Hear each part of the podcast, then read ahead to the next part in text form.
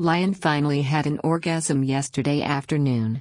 His last one was 20 days prior. He said it was a long time. I agree, but it wasn't like I wasn't trying to get it out of him. I gave him a few opportunities lately. It might have been partially my fault, but I did try. Giving orgasms is not an exact science. Of course, if you're a 20 year old guy, it's pretty much a given that with a fairly minimal amount of stimulation, you'll have an orgasm. Not so if you're over 50. If you have any health issues or you're stressed, who isn't? Having an orgasm will probably be more difficult. And just because something worked once, doesn't mean it's going to work every time. That cute little thing I did with my tongue is not the be all and all every time. Lion likes to have his balls played with. He likes his balls tied up.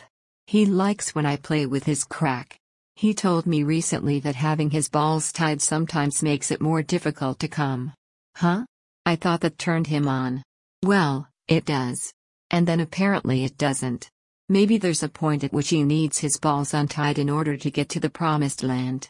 Similarly, Yesterday I stopped playing with his crack and just concentrated on tickling his balls when I thought he was getting closer. Is that what did it? I don't know. I'm not sure he knows. Lion, I don't. I can't remember what used to work for me. Characters on TV talk about thinking about certain things to last longer. Obviously, that's the guys. Female characters say they think about certain celebrities to get them there.